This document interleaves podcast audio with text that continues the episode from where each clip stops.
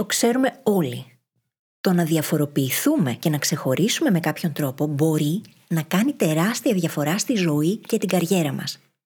Πόσοι από εμάς το τολμάμε όμως; Σε αυτό το επεισόδιο έχω τη χαρά να φιλοξενώ τον Χάρη Λαλάτσι, ιδρυτή της Ierax Analytics, ενός δυναμικού boutique market research agency σε Αθήνα και Θεσσαλονίκη. Ο Χάρης μοιράζεται μαζί μας την ιστορία του και συζητάμε μεταξύ άλλων για το τι σημαίνει να παίρνουμε το ρίσκο του να διαφοροποιηθούμε και να ξεχωρίσουμε. Μιλάμε επίσης για την όλο και μεγαλύτερη ανάγκη για σύνδεση που έχουμε με άλλους ανθρώπους, παρά το ότι φαινομενικά είμαστε συνέχεια συνδεδεμένοι στα social media και πώς αυτή αντανακλάται στον κόσμο, ειδικότερα σε ό,τι αφορά τον τρόπο που λειτουργούμε ως καταναλωτές. Η συζήτησή μας μεταδόθηκε ζωντανά στο Growth Academy, την online κοινότητά μας με live ακροατήριο. Αν θέλεις να συμμετέχεις και εσύ στο επόμενο Academy Talk με τις ερωτήσεις και τα σχόλιά σου, μπορείς να γραφτείς εντελώς δωρεάν στο link phyllisgabriel.com κάθετος Academy. A-C-A-D-E-M-Y. Φύγαμε για τη συζήτηση. Αν έπρεπε να διαλέξεις ανάμεσα στα εξής. Α. Να πετύχεις όλα όσα θέλεις επαγγελματικά και οικονομικά. Β. Να είσαι χαρούμενος, υγιής και να έχεις γύρω σου ανθρώπους που σε αγαπούν. Ή Γ. Να βρεις σκοπό στη ζωή σου και να κάνεις τη διαφορά. Ποιο από τα τρία θα επέλεγες; Λοιπόν, σου έχω υπέροχα νέα. Δεν χρειάζεται να διαλέξεις. Μπορείς να τα έχεις όλα. Το θέμα είναι πώς μπορούμε να πετύχουμε όλα όσα θέλουμε, ενώ παράλληλα είμαστε ευτυχισμένοι και νιώθουμε ολοκληρωμένοι, χωρίς να πρέπει να συμβιβαστούμε. Αυτό είναι το ερώτημα που θα απαντήσουμε μαζί και μας περιμένει ένα εκπληκτικό ταξίδι. Το όνομά μου είναι Φίλης Γαβρίλιδου και σε καλωσορίζω στο podcast μου Φιλισοφίες. Καλησπέρα. Καλησπέρα Χάρη. Ευχαριστούμε πάρα πολύ για την ε, τιμή και τη χαρά του να κάνουμε αυτή τη συζήτηση. Θα πω λίγα εισαγωγικά και μετά θα μας πεις εσύ για σένα. Ο Χάρης έχει ιδρύσει την Ierax Analytics, η οποία είναι ένα boutique market research agency σε Αθήνα και Θεσσαλονίκη. Ασχολείται με την έρευνα αγοράς δηλαδή και κάνουν πολύ ωραίες στατιστικές και πολύ ωραίες ερωτήσεις. Και θα συζητήσουμε για την ίδια την ιστορία της εταιρείας, το πώς ξεκίνησε, γιατί η αλήθεια είναι ότι ο τρόπος με τον οποίο στην ουσία επικοινωνεί το έργο του, τη δουλειά του, είναι διαφορετικός από αυτό που συνηθίζεται ή συνηθιζόταν τέλος πάντων μέχρι πιο παλιά. Και έχει πάρα πολύ μεγάλο ενδιαφέρον αυτό, γιατί η αλήθεια είναι ότι το να κάνουμε τα πράγματα διαφορετικά σε σχέση με το πώς συνηθίζονται θέλει τόλμη και δεν είναι πάντα εγγυημένο το αποτέλεσμα. Ούτε μπορούμε να έχουμε την προσδοκία ότι θα πετύχετε και καλά επειδή εμείς έχουμε στο μυαλό μας κάποια πράγματα και θεωρούμε ότι κανονικά θα έπρεπε να πετύχει, είναι πολλοί παράγοντες που παίζουν ρόλο και ο Χάρης το ξέρει αυτό καλύτερα από μένα, οπότε θα τον αφήσω να μιλήσει ο ίδιος. λοιπόν, Χάρη, θες να μοιραστείς μαζί μας μερικά πράγματα για το ποιος είσαι και τι κάνεις και γιατί το κάνεις; Αυτή πάντα είναι μια δύσκολη ερώτηση. Πες μας για σένα. Είμαι ο Χάρης. Ε, έχω ιδρύσει την Erax Analytics, ε, ένα boutique market research agency με γραφή Αθήνα και Θεσσαλονίκη. Κάνουμε ποιοτικές και ποσοτικές έρευνες καταναλωτών και έτσι σε μία πρόταση, αν μπορούσα να το πω, ο στόχος μας είναι να κατανοήσουμε και να αποκωδικοποιήσουμε τον τρόπο με τον οποίο οι καταναλωτές παίρνουν μία απόφαση. Είτε αυτοί να αγοράσουν μία μπάρα πρωτενη, είτε ένα αυτοκίνητο. Mm-hmm. Και συνεργαζόμαστε με brands κυρίως FMCG ε, στο food and beverage. Δηλαδή, τρόφιμο και ποτό είναι το 90% της δουλειάς μας, αναμενόμενο για Ελλάδα που είναι ένας πολύ δυνατός κλάδος. Mm-hmm. Ναι. Είχαμε καλεσμένη και την ε, Εμελίνα Τιμολέσκη και συζητήσαμε για τη λήψη αποφάσεων εδώ. Γενικά με ενδιαφέρει πάρα πολύ σαν θέμα το πώς παίρνουμε αποφάσεις, πώς οδηγούμαστε εκεί, μέσα από ποια φίλτρα ε, γίνεται όλη αυτή η διεργασία στο μυαλό μας για να καταλήξουμε τελικά στη συγκεκριμένη και όχι στην άλλη απόφαση. Και κάπως έτσι οδηγήθηκα στο να θέλω να συζητήσω και μαζί σου γι' αυτό. Και είναι πολύ ενδιαφέρον, ε. Και σίγουρα έχεις πολλές φορές να είναι άλλη προσδοκία και τελικά να είναι άλλα τα αποτελέσματα. Νομίζω ότι αυτό έγκυται περισσότερο με το προσπαθούμε να κατανοήσουμε την πραγματικό, το, το, το, πραγματικό κίνητρο μέσα. Γιατί πολύ εύκολα μπορεί να πεις: OK, πώς παίρνεις ένα προϊόν το πιο φθηνό. Είναι το πρώτο πράγμα που θα πεις, ας πούμε. Αλλά το, το τι βάζεις μέσα σε μία σκέψη και το να αποφασίζει να, να επιλέξεις ένα προϊόν έχει πολύ περισσότερα Οπότε πρέπει να αποκωδικοποιήσεις τι είναι αυτό που σου προσφέρει το προϊόν, τι δουλειά εξυπηρετεί για σένα, τι πραγματικά και πότε το χρειάζεσαι, ε, πώς σκοπεύεις να το αγοράσεις, αν πραγματικά το χρησιμοποιείς εσύ, το χρησιμοποιείς με κάποιον άλλον. Δηλαδή, αν σκεφτούμε το πιο απλό παράδειγμα, το αλκοόλ. 8 στις 10 φορές το αλκοόλ είναι συνδυαστικό προϊόν. Δηλαδή, θέλω να το πιω με κάποιον φίλο, με κάποια φίλα, να το πιούμε έξω, να, να διασκεδάσουμε, να περάσουμε καλά. Οπότε έχει ένα κομμάτι fun και ένα κομμάτι community μαζί του. Παρέα. Ή δεν θέλω καν να πιω αλκοόλ, θέλω όμως να βγω έξω και να νιώσω πολύ fancy και να πιω το mocktail μου. Έβλεπα πριν το βιντεάκι που κάνατε, μην νομίζω ότι το λέω τυχαία. Ακριβώς, ακριβώς. Δηλαδή το να κάνω ένα, ένα, ένα ποτό χωρίς αλκοόλ το οποίο να μοιάζει με, με ποτό. Για να κάνω ότι, OK, είσαι part of the group, είσαι κομμάτι της παρέας, αλλά δεν πίνεις. Οπότε είναι OK. mm Πάρα πολύ ωραία. Λοιπόν, για την εταιρεία σου, μπορεί να μάθει κανείς πολύ εύκολα πολλά πράγματα. Και είπαμε ήδη μερικά. Εν τω μεταξύ, να τον ψάξετε στα social media. Κάνουν πάρα πολύ ωραίο περιεχόμενο και είναι και κάποια βιντεάκια τα οποία είναι πολύ διδακτικά. Θα μάθετε ωραία πράγματα για το πώς παίρνουμε αποφάσεις και το πώς αγοράζουμε και το τι σημαίνει αυτό. Τι είναι όμως αυτό που σας καθιστά διαφορετικούς σε σχέση με άλλες αντίστοιχες εταιρείες; Ε, το βασικό κομμάτι που προσπαθούμε να κάνουμε εμείς είναι να ρωτάμε λίγο διαφορετικά. Δηλαδή ο κλάδος μας ήταν λίγο παραδοσιακός. Ρωτάω μια βαρετή ερώτηση, παίρνω μια στάνταρ απάντηση, προχωράω. Εμείς σκεφτήκαμε ότι ο, ο τρόπος πλέον που αποφασίζεις είναι πολύ πιο έτσι περίπλοκος. Άρα θέλουμε να ακούσουμε, θέλουμε να ρωτήσουμε περισσότερα πράγματα, λίγο πιο περίεργα, λίγο πιο φαν. Και παράλληλα προσπαθούμε λίγο να πάμε και στο κομμάτι της συμβουλευτικής. Δηλαδή, υπάρχει λίγο στον κλάδο μας ένα ότι σου λέω τα ποστά και εξαφανίζομαι. Mm. Πάρε έτσι το report και κάνω το κάτι εσύ. Δεν γίνεται όμως έτσι. Πρέπει να δώσεις το report, να εξηγήσεις γιατί αυτά τα νούμερα είναι έτσι, τι σημαίνουν, πώς αυτό χτυπάει στον κλάδο σου, στη δουλειά σου, στον brand σου. Άρα, εμείς είμαστε και ένα consulting κομμάτι, χωρίς όμως να μπαίνουμε σε αυτό το κομμάτι. Δεν, είμαστε, δεν κάνουμε execution, δεν κάνουμε εκτέλεση, mm-hmm. αλλά συνεργαζόμαστε με το marketing να πούμε ότι παιδιά, αυτά τα πέντε πράγματα θα μπορούσατε να κάνετε. Έρχεται το marketing και λέει από τα πέντε κάνουμε τα δύο και είμαστε μια χαρά. Ναι. Και τελικά, how you ask matters, που είναι και το, το tagline σας και το hashtag σας. Είναι το βασικό. Το αυτό, η ερώτηση είναι μια μια φοβερή επιστήμη η τέχνη mm. της ερώτησης γιατί περιέχει μέσα πάρα πολλά πράγματα από ηρωνία, από τον τονισμό της, από το πόσο πραγματικά το εννοείς, από το τι ακριβώς θες να μάθεις. Ε, οπότε νομίζω για, για μας είναι μια τεράστια επιστήμη το πώς ρωτάς και τι ρωτάς. Πιστεύω ότι οι ερωτήσεις είναι ε, από τα πιο σημαντικότερα πράγματα με τα οποία χρειάζεται να μάθουμε να ζούμε σαν άνθρωποι, γιατί βοηθούν και στην εξέλιξή μας, όχι μόνο την επαγγελματική, την επιχειρηματική, βοηθούν στην εξέλιξή μας τελεία στο να, το να θέτουμε ερωτήματα και να, να μάθουμε να ζούμε με αυτά είναι skill, life skill, θεωρώ. Γιατί μας βοηθά να βρούμε κατεύθυνση. Εσύ τώρα σε μια πρόσφατη ανάρτηση έγραψες ότι ο σκοπός σου είναι να φέρεις την έρευνα αγοράς, την έρευνα αγοράς στην καθημερινότητά μας. Μίλα μου λίγο για την κομβική στιγμή που οδήγησε το 18 να πάρεις την Ierax Analytics σοβαρά όπως λες και ξεκίνησες να επικοινωνείς τη δουλειά σου με τον τρόπο που δεν συνηθιζόταν. Και θέλω να μιλήσουμε για τότε και πώς ήταν εκείνη η περίοδος, ειδικά στην αρχή.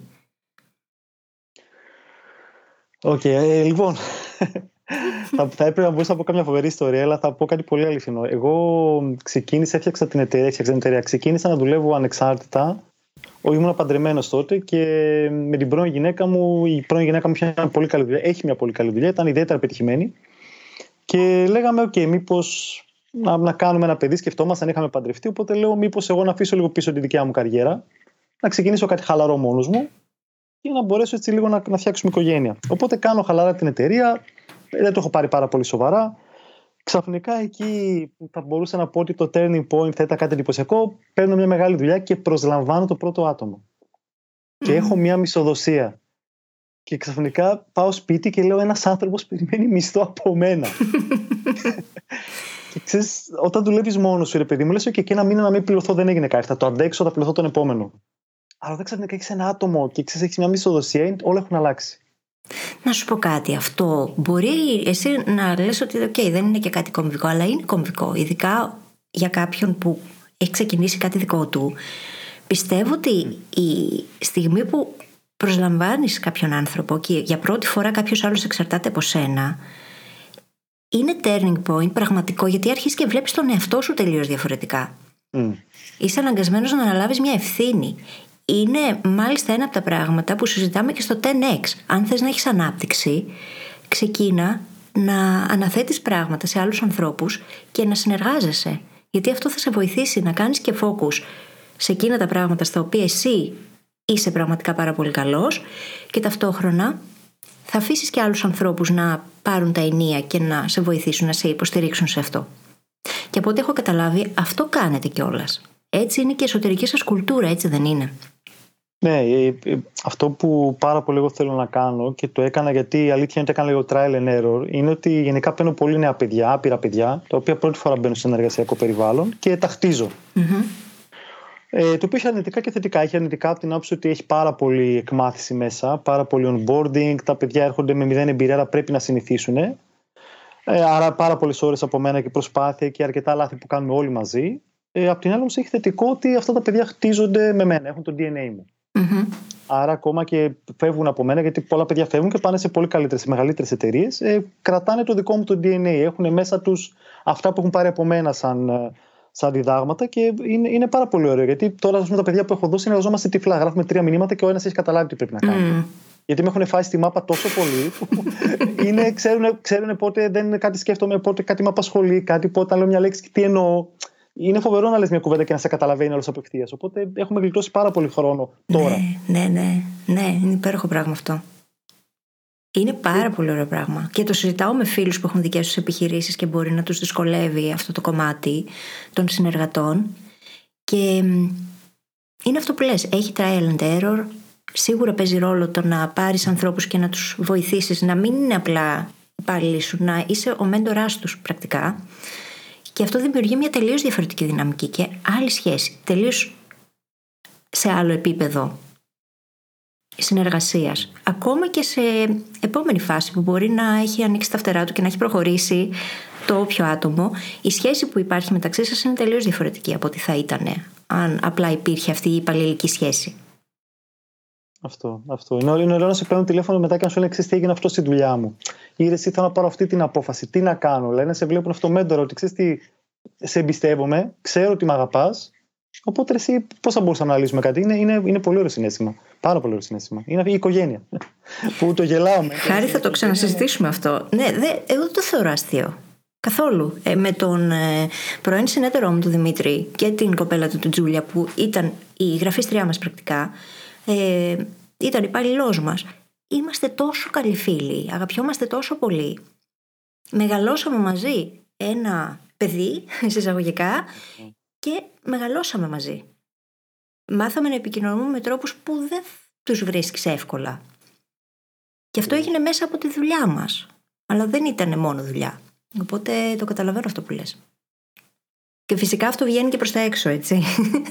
Αυτή είναι η φράση που τη λέμε αστειευόμενη, αλλά έτσι είναι. Βγαίνει και προς τα έξω, γιατί όταν υπάρχει αυτό το κλίμα μέσα στην εταιρεία, το ίδιο πράγμα μπορούν να το εκπέμψουν όλοι. Βλέπω, ας πούμε, τα βίντεο που δεν είσαι μόνο εσύ που εμφανίζεσαι, είναι και οι συνεργάτες σου και είναι πάρα πολύ ωραίο πράγμα αυτό.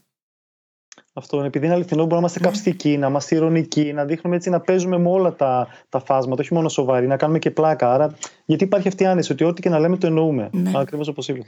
Ωραίο, πάρα πολύ ωραίο. Λοιπόν, είναι ρίσκο το να επιλέξεις να τοποθετηθείς διαφορετικά στην αγορά. Το περίμενες εσύ τότε εκείνη την εποχή ότι θα είχε την απήχηση που έχει σήμερα; Και τι σημαίνει αυτή η απήχηση πέρα από τα προφανή, γιατί ένα από τα πράγματα που έχω αντιληφθεί ότι συμβαίνει είναι ότι μάλλον σας αντιγράφουν και λίγο. Ε; που είναι πολύ ωραίο, είναι, είναι, είναι πάρα πολύ όμορφο. Ε, κοίτα τώρα, το, εν μέρει το να είσαι διαφορετικός είναι ρίσκο σίγουρα. Το να πάρεις να, να είσαι κάπως αλλιώς από το τι κάνουν οι άλλοι, από την άποψη ότι μπορεί να μην γίνεις αποδεκτός και να σε απορρίψουν πάρα πολύ γρήγορα. Εγώ το σκέφτηκα λίγο διαφορετικά. Εγώ το σκέφτηκα ότι αν είσαι από τους άλλους, κανείς δεν θα ενδιαφερθεί για σένα. Δηλαδή τώρα οι πάρα πολλές εταιρείες του κλάδου μου είναι πάρα πολύ μεγάλες. Πάρα πολύ δυνατές. Ε, δεν, δεν έχουμε δηλαδή πάρα πολύ ανταγωνισμό. Τον έμουνα και εγώ ένας ακόμα κουστούμάτος, γραβατωμένο, ε, κυριούλης, σοβαρός, ας πούμε, δεν θα μπορούσα να χτυπήσω. Δεν, δεν, δεν μου βγαίνει κιόλας. Οπότε είπα να το παίξω διαφορετικά. Και και να δω ρε παιδί μου εκεί θα τραβήξω. Και να κάνω και ένα, ένα reference με ταινία, γιατί μου αρέσει πάρα πολύ να μιλάω για ταινίες. Mm. Το λατρεύω. στα μαθήματα Αμερικανικής ιστορίας, άμα το είχε δει το American History X με τον Edward Norton, όταν mm-hmm. μπαίνει στη φυλακή ως νεοναζί, καταλαβαίνει ότι τα πράγματα είναι δύσκολα και σου λέει: OK, πρέπει να πω σε όλους ότι είμαι νεοναζί, δημιουργώντας εχθρούς και φίλους. Οπότε αντίστοιχα και εγώ είπα ότι, OK, θα πω ότι είμαι αυτός, ότι είμαι ξεχωριστός, ότι κάνω το ένα, ότι είμαι διαφορετικός από τους άλλους. Ε, θα, θα, θα βγουν εχθροί, θα βγουν και σύμμαχοι. Κάποιοι θα βγουν και θα πούνε ότι, OK, αυτό το, το γουστάρω τον τύπο, μήπως να συνεργαστώ μαζί του. Ήταν, ήταν δηλαδή αυτό το ρίσκο του τι θα κερδίσω, τι θα χάσω. Χάρη, αυτή ήταν από τις μια, από, συγγνώμη, ήταν μία από τις πιο ωραίες απαντήσεις που θα έπαιρνα αν είχα κάνει την ερώτηση τι σημαίνει branding. Γιατί αυτό είναι branding. Το να ξέρεις ποιος είσαι, ποια είναι η ταυτότητά σου, τι πρεσβεύεις, τι δεν πρεσβεύεις, που και αυτό είναι εξίσου σημαντικό, και να έχεις το θάρρος και την τόλμη του να σταθείς έτσι απέναντι στον κόσμο και να τοποθετηθείς με αυτόν τον τρόπο. Και αυτό είναι branding, είναι πολύ ξεκάθαρο. Οπότε όσοι ανήκουν σε αυτό θα μείνουν και όσοι δεν ανήκουν σε αυτό και δεν μπορούν να το καταλάβουν θα φύγουν. Και αυτό είναι ok. Γι' αυτό γίνεται το branding. Δεν είναι για όλους. Δεν είμαστε όλοι για όλους. Και αυτό είναι απολύτως φυσιολογικό. Οπότε πολλές φορές η απόρριψη που μπορεί να τη βλέπουμε σαν απόρριψη δεν είναι απαραίτητα απόρριψη. Είναι απλά ότι ξέρεις, οκ, το είδα, δεν μου ταιριάζει, θα πάω κάπου αλλού. Ακριβώς. Απολύτως αποδεκτό. Ακριβώς. Και είναι και ωραίο, λες ότι δεν, δεν θα ταιριάζαμε. Δηλαδή, έχω καταλάβει με ανθρώπους κάναμε το πρώτο ραντεβού, δεν θα κολλούσαν ποτέ στα συνεργασία. Ναι. Και είναι ωραίο. γιατί να χάσουμε χρόνο; Ναι, ναι, ακριβώς. Μα όσο πιο ξεκάθαροι είμαστε εμείς με το branding μας, με την ταυτότητά μας, με το πώς επικοινωνούμε, τόσο το καλύτερο. Και ξέρω ότι για πολλούς από εμάς είναι δύσκολο να το αποδεχτούμε αυτό, γιατί το βλέπουμε σαν απόρριψη. Και η απόρριψη η αλήθεια είναι ότι μας τρομάζει, είναι από τα λίγα πράγματα που μας τρομάζουν τόσο πολύ στο, στη ζωή, επειδή η αίσθηση του ανήκειν και η ανάγκη του ανήκειν είναι τεράστια. Είναι πάρα πολύ δυνατή. Από την άλλη όμως, αν αρχίσουμε να το σκεφτόμαστε με αυτόν τον τρόπο, ότι ξέρετε, επειδή δεν είμαστε όλοι για όλους, είναι απολύτως OK. Άρα λοιπόν, αν εγώ τοποθετηθώ με τον τρόπο που εγώ θέλω, θα έρθουν κοντά μου οι άνθρωποι με τους οποίους ταιριάζουμε και οι υπόλοιποι θα φύγουν. Σταματάει να μας ενοχλεί. Θυμάμαι όταν ξεκίνησα να κάνω blogging και να δημιουργώ το newsletter μου, στην αρχή όταν κάποιος έκανε unsubscribe, πονούσε. Τώρα χαίρομαι. Γιατί δεν είμαστε για όλους. Εγώ το πονάω το newsletter μου. Το γράφω κάθε εβδομάδα με πολύ, ε, με πολύ μεράκι και αγάπη και προσοχή. Το φροντίζω. Γιατί θέλω οι άνθρωποι που το διαβάζουν να πάρουν πραγματική αξία. Και να είναι στη λίστα γραμμένοι εκείνοι που όντως το θέλουν και το εκτιμούν και το αναγνωρίζουν. Οι υπόλοιποι μπορούν να πάνε κάπου αλλού ή μπορούν να κάνουν κάτι άλλο. Δεν είναι υποχρεωμένος ο κόσμος να διαβάζει αυτά που γράφω εγώ. Εκείνοι όμως που τα εκτιμούν θα μείνουν. Οπότε είναι ok και το ίδιο πράγμα είναι μεταφέρσιμο σε οποιονδήποτε τομέα. Σε εσά πάντα. Σε όλους τους φίλους, σε, σε οτιδήποτε θέλεις να κάνεις. Ακριβώς. Εγώ είμαι αυτό που είμαι και ταιριάζουμε με τους ανθρώπους που ταιριάζουμε. Είναι, είναι cool και μια χαρά. Ναι. Ποια θα έλεγες ότι είναι τα σημαντικότερα μαθήματα που πήρες μέσα στα τελευταία πέντε χρόνια; Και που πιστεύεις ότι μπορούν να αποτελέσουν σημαντικά μαθήματα για κάθε έναν και κάθε μία από εμάς; Σημαντικότερα μαθήματα. Ε, το πρώτο είναι σχέδιο του χαρακτήρα μου, οπότε δεν ξέρω κατά πόσο κάνει πλάι σε όλους, αλλά ότι είμαι doer. Για μένα η, η πράξη είναι πολύ σημαντικότερη από τη θεωρία. Και είμαι τυχερός γιατί δεν είμαι τελειομανής, αλλά το δεξί μου χέρι που πήρα ήταν τελειομανής. Οπότε αυτή η κοπέλα ήταν εντελώς αντίθετο από μένα και ταιριάζαμε, ταιριάζαμε άψογα. Ε, οπότε νομίζω πρέπει να είσαι doer. Δηλαδή, το να καμιά φορά κολλάμε και λέμε Αχ, να το κάνω να είναι τέλειο, να είναι υπέροχο, να είναι απίστευτο. Εγώ το κάνω. Ναι, ναι, ναι. Και εγώ συμφωνώ απόλυτα. Απόλυτα. Πιο απόλυτα δεν μπορείς να φανταστείς. Ναι. Οπότε κάτω, δεν, δεν έχει. Σούταρε. Μπορεί να, να το χάσεις, αλλά μπορεί και να μπει. Αν δεν σουτάρεις, δεν μπαίνει. Άρα τρέξτε το. Μην μη σε νοιάζει τίποτα. Το πρώτο είναι αυτό, πράξη. Ε, το δεύτερο, και το, ανέφερε, το αναφέραμε και πριν και το είπες και εσύ πολύ σωστά, φίλη, είναι η ομάδα. Mm. Ήμουν, ήμουνα, και αυτό ήταν μεγάλο θέμα για μένα, γιατί ε, δούλευα, όταν δούλευα ήμουνα το νούμερο 2 ενός άλλου ανθρώπου και τα είχα όλα από, από, από κάτω μου. Και ήμουνα πολύ εγωκεντρικός στο πώς δούλευα. Ήμουνα ότι κανείς δεν μπορεί να συνεργαστεί μαζί μου. Μόνο εγώ μπορώ να τα κάνω σωστά. Και εγώ έτσι ήμουνα. Οπότε είναι, είναι ένα σοκ. Ξαφνικά ε, έχεις ανθρώπους εσύ και πρέπει να, να τους κάνεις αυτό delegate. Και πρέπει να τους εμπιστευτείς. Άρα η ομάδα, χωρίς την ομάδα, ό,τι και να λέω, όποια επιτυχία και να κάνει εταιρεία, είναι ομαδική. Mm. Και δεν, δεν, τίποτα δεν είναι. Εγώ μπορώ να φαίνομαι μόνο, αλλά είναι ομαδική. Τα παιδιά, ο καθένας παίζει τον ρόλο του. Και οι άνθρωποι ίσως ανεβάζουν το ταβάνι. Αλλιώτικα, πόσες ώρες μπορείς να, να, να δουλέψεις, 10, 15, 20. Ναι, δεν γίνεται. Δεν, δεν μπορούμε να τα κάνουμε όλα μόνοι μας και δεν χρειάζεται. Και επίσης, υπάρχει ένα mental model, το Zone of Genius. Έχουμε όλοι οι άνθρωποι δύο-τρία πράγματα στα οποία πραγματικά είμαστε πολύ καλοί και μπορούμε να διαπρέψουμε σε αυτά. Κάποιοι τα έχουμε βρει, κάποιοι τα ψάχνουμε, έχουμε μια ιδέα ποια μπορεί να είναι αυτά. Εγώ ξέρω ποια είναι τα δικά μου. Και το ιδανικό που μπορώ να κάνω είναι να κάνω focus σε αυτά. Μόνο. Και τα υπόλοιπα να το αναλάβει κάποιος άλλος και να γίνονται. Γι' αυτό μπορεί να βοηθήσει στο να κάνει scale σε οποιοδήποτε επίπεδο αυτό που κάνω εγώ και το ίδιο ισχύει και για, για οποιονδήποτε άλλο. Αν πάρεις και εστιάσεις εκείνα τα πράγματα που είσαι πραγματικά καλός, το πόσο εκθετικά αποτελέσματα μπορεί να φέρει αυτό δεν περιγράφεται. Και εμείς προσπαθούμε να τα κάνουμε όλα και είμαστε συγκεντρωτικοί και χάνουμε τόσο πολύ χρόνο στα γύρω-γύρω. Και αυτός ο χρόνος τελικά δεν είναι απλά ότι πηγαίνει χαμένος. Έχει κόστος ευκαιρίας τεράστιο. Ακριβώς. Ακριβώς. Ακριβώς. Κόστος ευκαιρίας αυτό δεν πάει χαμένο, αλλά θα μπορείς να κάνεις κάτι άλλο εκείνη τη στιγμή. Αυτό είναι πάντα σκέφτομαι. Όταν λες είσαι doer από χαρακτήρα, και εγώ είμαι doer. Το καλύτερο κομπλιμέντο που μου έχουν κάνει στη ζωή μου και το λέω, το έχω να το λέω, είναι ότι κάποια στιγμή συζητούσα με τη φίλη μου τη Μάτα και της έλεγα ότι το δυνατό μου σημείο είναι ότι είμαι fast learner. Και με διέκοψε και μου λέει: Όχι, δεν είναι αυτό το δυνατό σου σημείο. Το δυνατό σου σημείο είναι ότι είσαι fast implementer. Και είχα μείνει και την κοιτούσα, δεν το είχα συνειδητοποιήσει ποτέ, δεν το είχα σκεφτεί ποτέ έτσι. Αλλά τι είναι αυτό που οδήγησε στο να το κάνεις αυτό, Γιατί εμένα δεν ήταν στοιχείο του χαρακτήρα μου. Κάποια στιγμή απλά συνειδητοποίησα ότι δεν θέλω πια να είμαι εκείνο το άτομο που δεν είναι συνεπές, που ξεκινάει κάτι και το αφήνει στη μέση. Και απλά ήρθε εκείνο το κομβικό σημείο που ολοκλήρωσα τον πρώτο μου στόχο, που ήταν τότε το να ολοκληρώσω το βιβλίο που έγραφα, και με είδα τελείως διαφορετικά. Και από εκεί και μετά δεν επέτρεψα στον εαυτό μου να μην αναλαμβάνει δράση. Αλλά πώς προέκυψε ακριβώς αυτό το doer για σένα; Έκανα λίγο με παιδική μου ηλικία, γιατί ήμουν ένα μοναχοπέδι σε μια οικογένεια έτσι λίγο σχετικά όχι απόμακρη, αλλά δεν ήμασταν και πολύ δεμένοι σαν οικογένεια, οπότε έκανα πράγματα μόνος μου. Άρα, αν δεν έκανα κάτι εγώ για μένα, δεν θα είχα κάποιον να παίξω, κάποιον να περάσω χρόνο κτλ. Άρα, έμαθα να κάνω πράγματα εγώ για τον εαυτό μου και να τα κάνω. Ότι δεν θα στα κάνει κάποιος, άρα κάντα. Ακόμα και χάλια, ακόμα και λάθος, ακόμα και μπερδεμένα, κάντο. Και πάντα μου άρεσε. Δηλαδή, πάντα μου άρεσε να δοκιμάζω. Αν μου πεις να κάνω κάτι, θα το κάνω. Δεν θα κάτσω να διαβάσω τις οδηγίες χρήσης. Οι αιματοδοσίε που υπογράφουν αμέσως I agree. Πετάω τις οδηγίες χρήσης και τις ψάχνω. Θα μπορούσαμε να είμαστε φίλοι χρόνια, να ξέρεις. έχω φίλους που με ρωτάνε, Καλά δεν διαβάζεις τις οδηγίες. Δεν έχω την υπομονή. Προτιμώ να κάνω λάθη να το μάθω μόνη μου παρά να κάτσω να τα διαβάσω. Αυτά τα βαριέμαι. Anyway. Αυτό.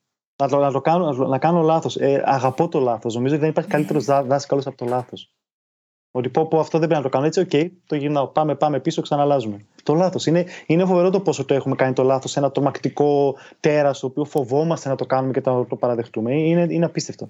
Φταίει η εκπαίδευση σε αυτό, Χάρη. Φταίει πάρα πολύ η εκπαίδευση σε αυτό, γιατί δεν το ναι. διδάσκει. Και πραγματικά είναι skill. Το να μάθουμε να διαχειριζόμαστε τα λάθη μας, να τα βλέπουμε διαφορετικά. Ο ορισμός του growth mindset πρακτικά. Να παίρνω το λάθος, να βρίσκω το μάθημα, να βελτιώνω, να κάνω δοκιμές να τολμάω. Και οι πιο επιτυχημένοι άνθρωποι στον πλανήτη είναι εκείνοι που είναι doers. Έχουν την ιδέα, δοκιμάζουν, δεν περιμένουν. Δοκιμάζουν και βλέπουν τι γίνεται, κάνουν iterations. Ε, και πάει λέγοντας. Αυτό δεν έχει να κάνει όμως με. Δηλαδή, είναι κάτι το οποίο είναι φιλοσοφία και στάση ζωής και μπορεί κανείς να την καλλιεργήσει. Δεν χρειάζεται να γεννηθεί με αυτήν, να μεγαλώσει με αυτήν είναι καλλιεργήσιμο. Αυτό λέω από την πρώτη στιγμή που ε, ξεκίνησα να μιλάω για όλα αυτά τα θέματα. Και η μάθηση το έχει αυτό προεγκατεστημένο κανονικά. Το να μαθαίνω από τα λάθη μου. Οπότε όταν κανείς αρχίζει και καλλιεργεί γνώσεις και δεξιότητες, είναι δεδομένο ότι θα πρέπει να αποτύχει για να βελτιωθεί. Δεν μπορείς αλλιώς να το κάνεις. Δεν βελτιώνεσαι διαφορετικά. Ε, εγώ το βλέπω στους συνεργάτες μου. Δηλαδή, τα παιδιά, επειδή μπαίνουν και νέα, τρομάζουν με το λάθος. Έχουν μια Μάλλον, αν δεν κάνεις λάθος, θα καταλήξει ευθυνόφοβος. Και αν ναι. καταλήξει ευθυνόφοβος, χειρότερο για την εταιρεία, χειρότερο για σένα, χειρότερο για μένα. Κάνε λάθος, μάθε. Και άλλωστε τώρα ρεαλιστικά με τι εταιρείες 9 στα 10 λάθη ε, μπορείς να τα πληρώσεις. Δηλαδή, ε, έχει ένα τίμα χρηματικό, ας πούμε. Εντάξει, σιγά τώρα το απίστευτο. Λες και θα καταστρέφει και η υγεία σου έξω. Δεν θα ξαναβγεί ο ήλιος. Ναι, πραγματικά. Όλα διορθώνονται. Κάποια στιγμή η πρώτη μου δουλειά ήταν σε λογιστήριο εξαγωγών μιας μεγάλης εταιρείας της Βορείου Ελλάδος. Άσχετο τελείως με αυτό που κάνω τώρα και με αυτά που είχα σπουδάσει ήταν άσχετο. Και όταν πρωτομπήκα στο λογιστήριο, φουλ τρομαγμένη, εκείνο που μου είπε η υπεύθυνη μου ήταν ότι ξέρεις κάτι, όλα τα λάθη διορθώνονται, μη φοβάσαι. Εδώ είμαστε. Και είχα πάθει το σοκ της ζωής μου, γιατί θεωρούσα ότι ε, στα λογιστήρια ειδικά, και άμα κάνεις ένα λάθος και θα καταστραφεί ο κόσμος και τίποτα. Καμία σχέση η πραγματικότητα με αυτό. Ωραία, πάρα πολύ ωραία. Λοιπόν, έχω και ένα ακόμα bullet εδώ τελευταίο σημειωμένο. λοιπόν, η τάση που διακρίνω εγώ και διόρθωσε αν κάνω λάθος είναι ότι έχουμε όλοι όλο και μεγαλύτερη την ανάγκη να συνδεθούμε, να συνδεόμαστε με άλλους ανθρώπους μάλλον. Παρά το ότι φαινομενικά είμαστε συνέχεια συνδεδεμένοι στα social media. Αυτό είναι και ένας από τους λόγους για τους οποίους δημιούργησα το Academy, το Growth Academy, γιατί υπήρχε ήδη ένα μεγάλο community γύρω από την δουλειά μας, ε, που δημιουργήθηκε μέσα στα τελευταία χρόνια και ήθελα να το φέρω κοντά. Πώς το βλέπεις αυτό να αντανακλάται στον κόσμο μας; Και πώς πιστεύεις ότι μπορεί ο κόσμος να αλλάζει ειδικότερα σε ό,τι αφορά τον τρόπο που λειτουργούμε ως καταναλωτές και όχι μόνο; Ε, νομίζω, ότι, νομίζω ότι έχει δύο, δύο πλευρές αυτή η απάντηση που μπορώ να δώσω. Η, η μία είναι ότι το community γενικότερα είναι μια τάση που είτε το πεις community, το πεις ε, tribe, φιλή, οτιδήποτε, ε, είναι πολύ σημαντικό γιατί χτίζει συμμάχους. Και χτίζει συμμάχους για σένα που θα, θα σε υπερασπιστούν όταν δεν είσαι εκεί. Και νομίζω ότι πάρα πολλά brands προσπαθούν να το, να το φτιάξουν αυτό, να, να φτιάξουν συμμάχους οι οποίοι δεν είναι πελάτες, είναι υπερασπιστές. Mm-hmm. Αυτό το brand είναι καλύτερο γιατί είναι έτσι, να αναγράφουν για σένα social media. Το δεύτερο κομμάτι είναι ότι αυτό που έχουμε περάσει ειδικά μετά τον COVID ε, για πάρα πάρα πολλά brands είναι ότι ο καταναλωτής ψάχνει το experience. Άρα πάω να αγοράσω κάτι, δεν αγοράζω έναν υπολογιστή, αγοράζω ένα experience, αγοράζω κάτι περισσότερο, κάτι διαφορετικό. Δεν θέλουμε τόσο πολύ το αντικείμενο, όσο το να υπάρχει εμπειρία και ανάμνηση και το κάτι ωραίο. Άρα εκεί είναι λίγο που τα brands προσπαθούν μέσω του community να χτίσουν ότι ξέρεις είμαστε κάτι παραπάνω. Αυτό δεν... χάρη δεν υπήρχε και πριν. Mm, υπήρχε σε πολύ μικρό βαθμό και υπήρχε, ήταν λίγο, ξέρεις, ήταν κάπως όχι τόσο πολύ με, με, με, επένδυση, δηλαδή όχι τόσο πολύ στο να ρίξουν λεφτά εκεί τα brands και να επενδύσουν. Mm-hmm. Οπότε χτιζόταν λίγο από μόνο του, ας πούμε, την αλήθεια, χωρίς τα brands να το χτίζουν. Τώρα το χτίζουν. Mm-hmm. Το προσέχουν. Δηλαδή, community managers ή experience managers ή το να μπορέσει να φτιάξει κάτι διαφορετικό, το ακούς πάρα, πάρα πολύ πλέον σε εσωτερικά meetings ε, επιχειρήσεων. Και σε τι βαθμό όντως το ακούς τώρα πια; Νομίζω ότι ψάχνονται ακόμα λίγο και τα brands. Δεν είναι εύκολο να χτίσεις ένα community, δεν είναι εύκολο να το κάνεις nurture, να το φροντίσει. Να το φροντίσεις. Πόσο μάλλον όταν δεν είσαι ένα ή δύο άτομα και είσαι ένα, μια πολυεθνική. Άρα το πρόσωπο, ας πούμε, εδώ ποιοι βλέπουμε το πρόσωπό σου. Ταυτιζόμαστε με σένα, δενόμαστε με σένα, σε συμπαθούμε, είσαι φίλης, είσαι.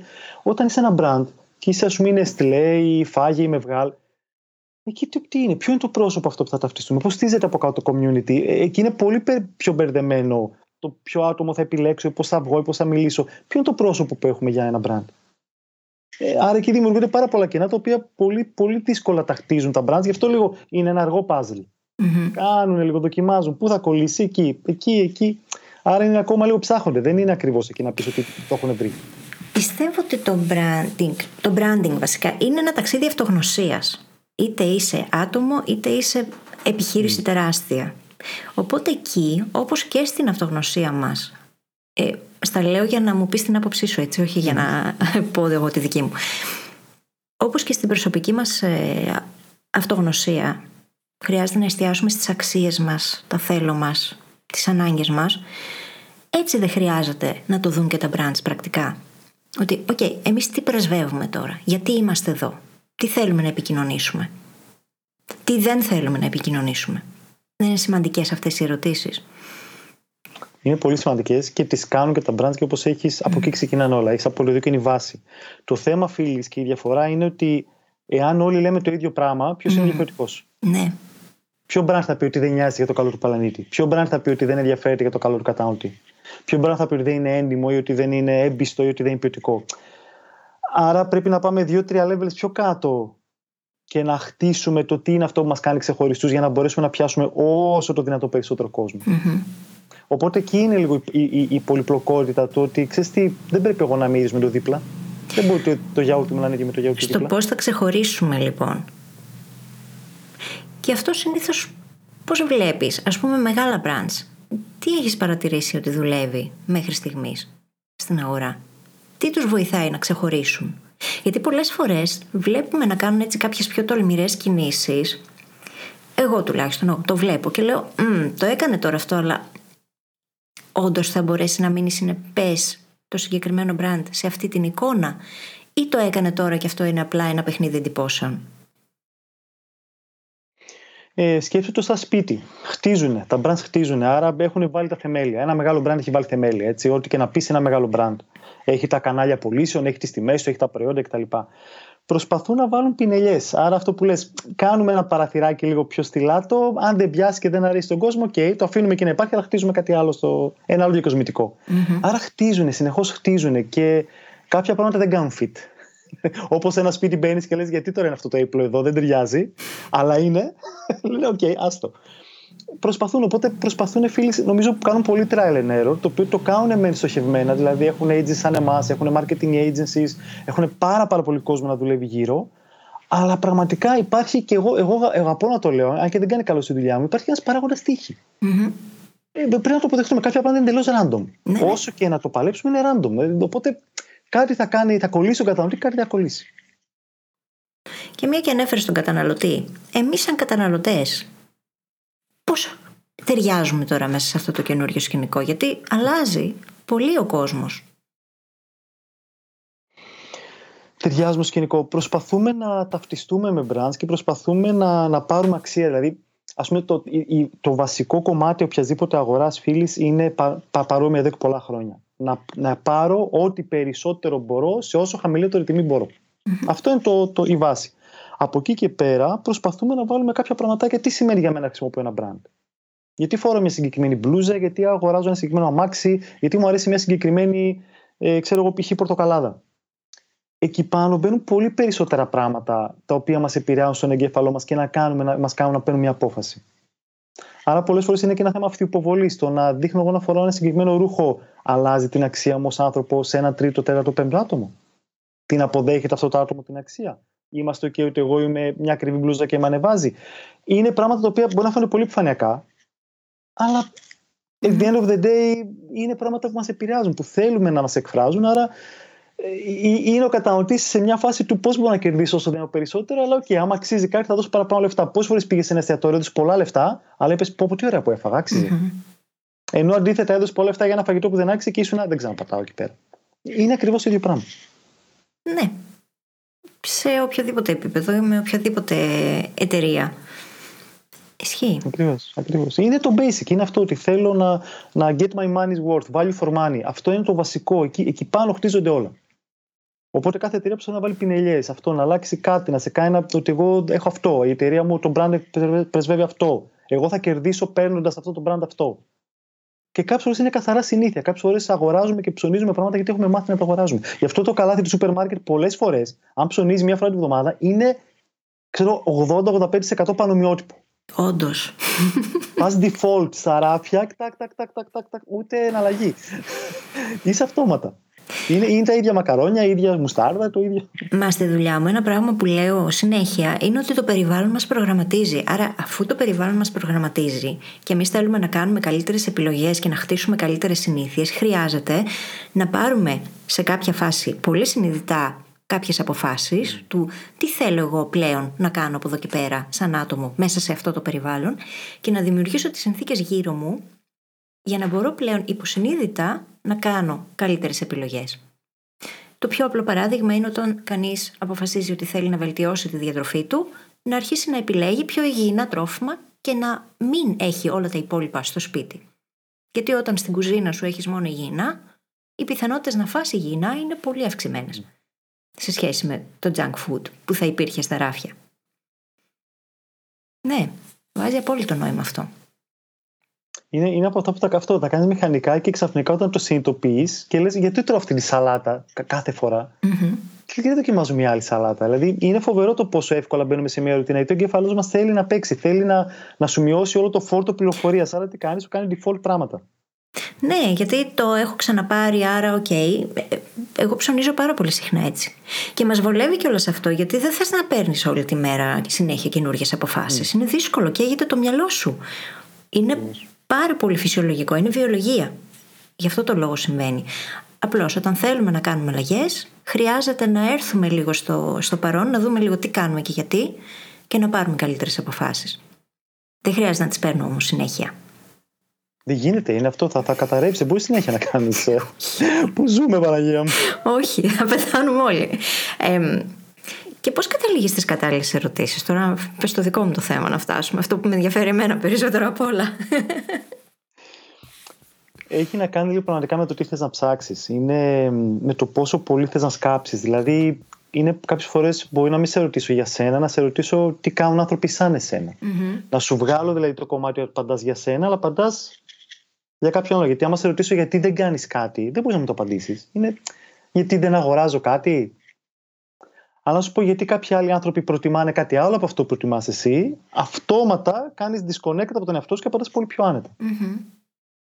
Άρα η ερώτηση έχει πολύ απλές τεχνικές. Ε, και τώρα θα ξαναπάω σε ταινία, γιατί με, με, με πας πάλι εκεί, γιατί σ' αγαπώ τις ταινίες. Το Arrival, που είναι πάρα πολύ ωραία ταινία, αν το έχει δει πέρα το, το Arrival, ε, μελετάει την τέχνη της ερώτησης. Έρχονται εξωγήινοι και προσπαθούμε να καταλάβουμε mm-hmm. πώς να επικοινωνήσουμε μαζί τους και τι ερωτήσεις να τους κάνουμε.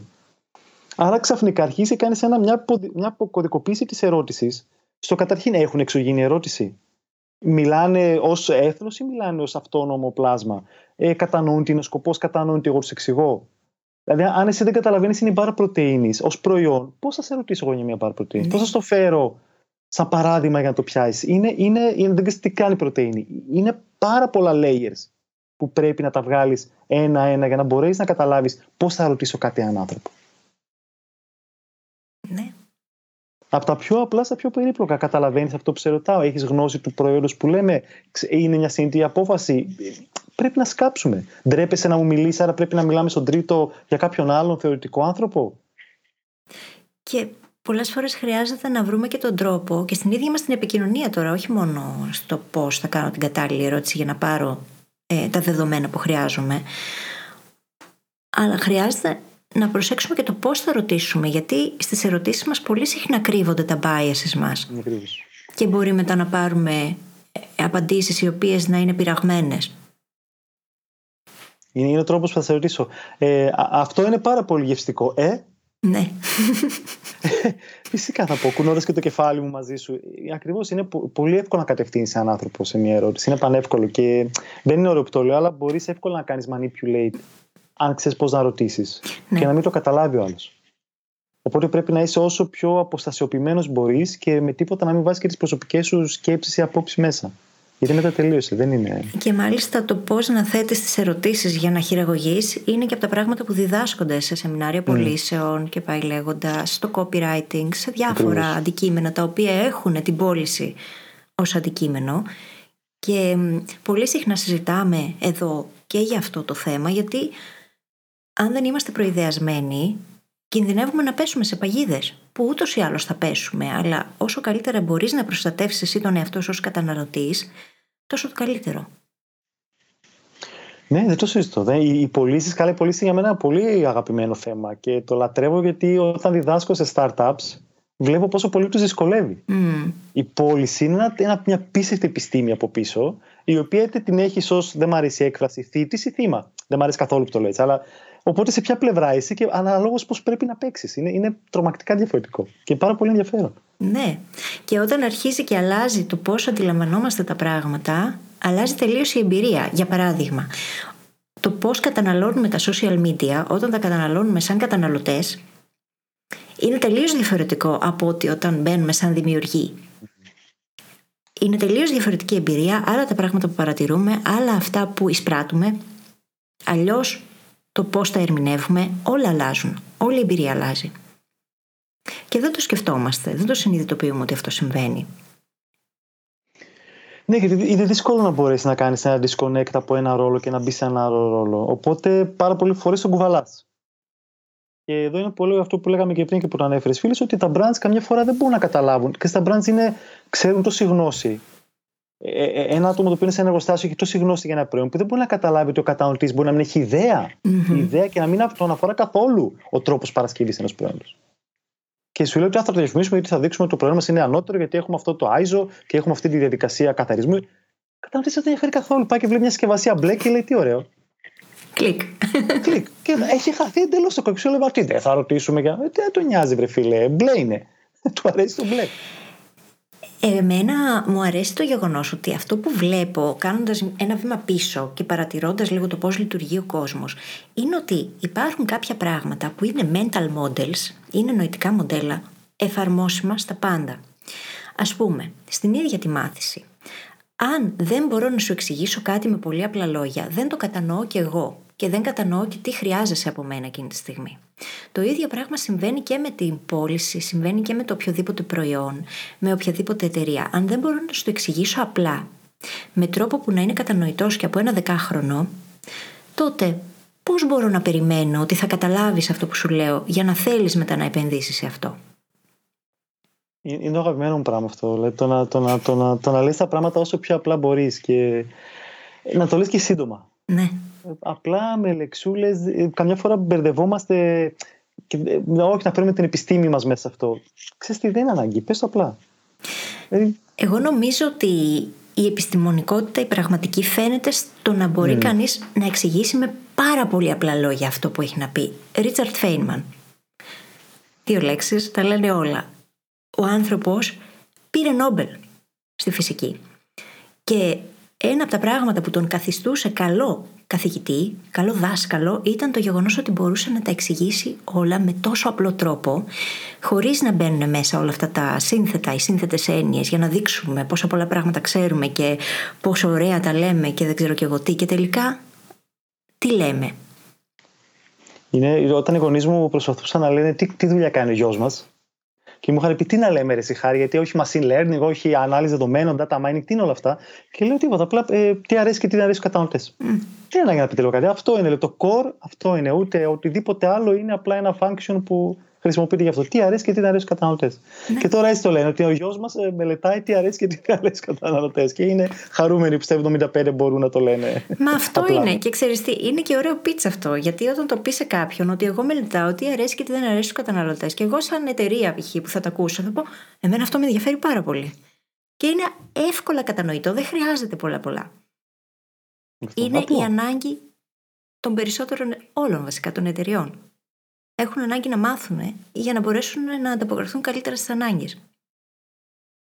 Αυτό. Απλά ωραία σε μια προτασούλα. Γι' αυτό λέω ότι το, το mission statement, ας πούμε, το αποστολή μας είναι η κατανόηση του καταναλωτή που έχουμε σαν εταιρεία, είναι όσο πιο απλό μπορούσε να είναι. Αυτό θέλω να καταλάβουν τον καταναλωτή.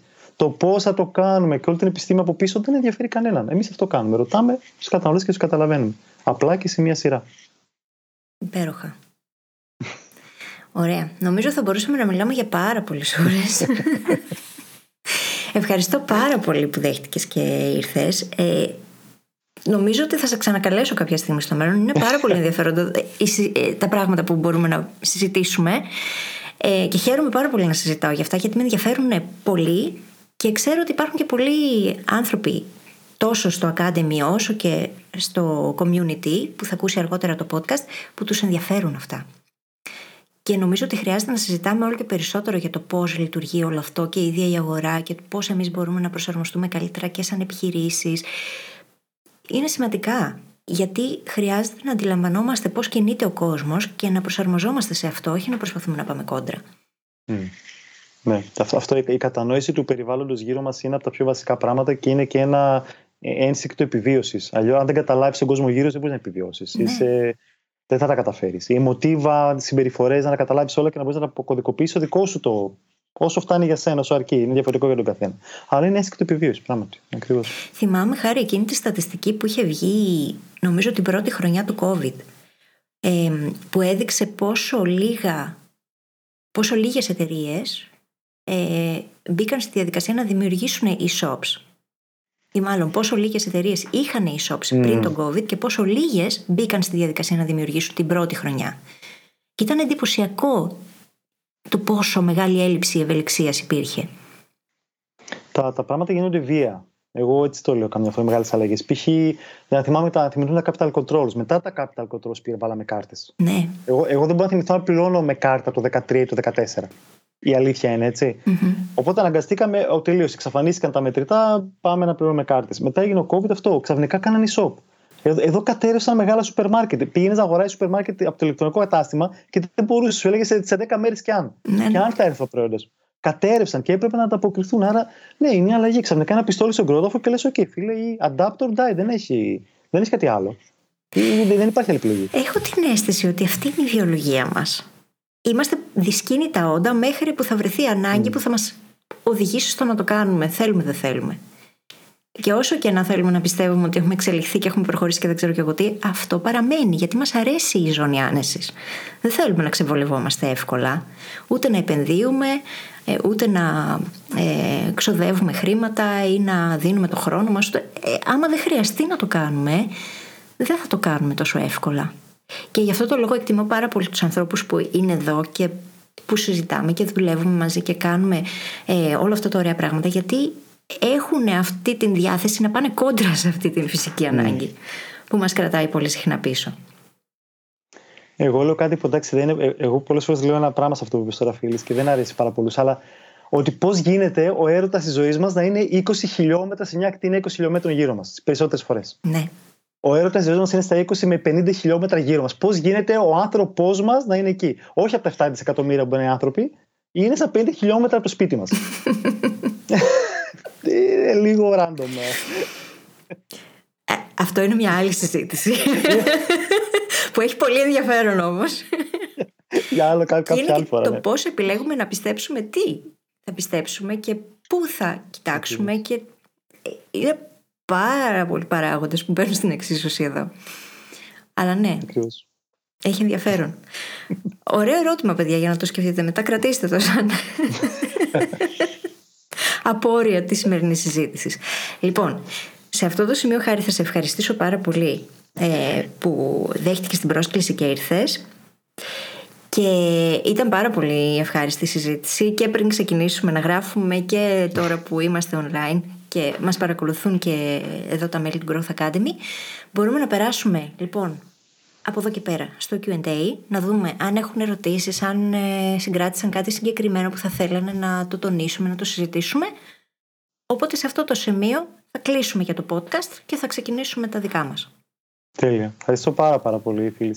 Και εμείς ευχαριστούμε. Πώς σου φάνηκε η συζήτησή μου με τον Χάρη; Προσωπικά απολαμβάνω τις συζητήσεις με ανθρώπους από τους οποίους μπορώ να μάθω. Και ο Χάρης είναι ένας από αυτούς. Η δουλειά του είναι κυριολεκτικά το να κάνει τις σωστές ερωτήσεις, να συλλέγει δεδομένα και έπειτα να αφηγείται ιστορίες βασισμένες σε αυτά για να βοηθήσει τους πελάτες της εταιρείας του. Δεδομένου ότι θεωρώ τις ερωτήσεις βασικό κομμάτι της ανάπτυξής μας, από άλλη οπτική βέβαια, θα πω ότι η συζήτησή μας ίσως βοηθήσει και εσένα να αρχίσεις να βλέπεις κάποια πράγματα διαφορετικά ως καταναλωτής ή και επιχειρηματίας. Περισσότερα για τον Χάρη μπορείς να μάθεις τις σημειώσεις της εκπομπής στο phyllisgabriel.com μαζί με επιπλέον υλικό που θα σε βοηθήσει. Και φυσικά σε περιμένω στο Growth Academy για να συμμετέχεις και εσύ ζωντανά με τα σχόλια και τις ερωτήσεις σου στο επόμενο Academy Talk. Αν σου άρεσε αυτό το επεισόδιο, μοιράσου το με κάποιον που αγαπάς. Μου κάνεις έτσι το καλύτερο κοπλιμέντο που υπάρχει για τη δουλειά μου και συγχρόνως με βοηθάς να βοηθήσω ακόμα περισσότερους ανθρώπους. Μέχρι την επόμενη φορά, θυμήσου. Υπάρχει καλύτερος τρόπος και δεν χρειάζεται να συμβιβαστείς. Είμαστε εδώ για να τον βρούμε μαζί.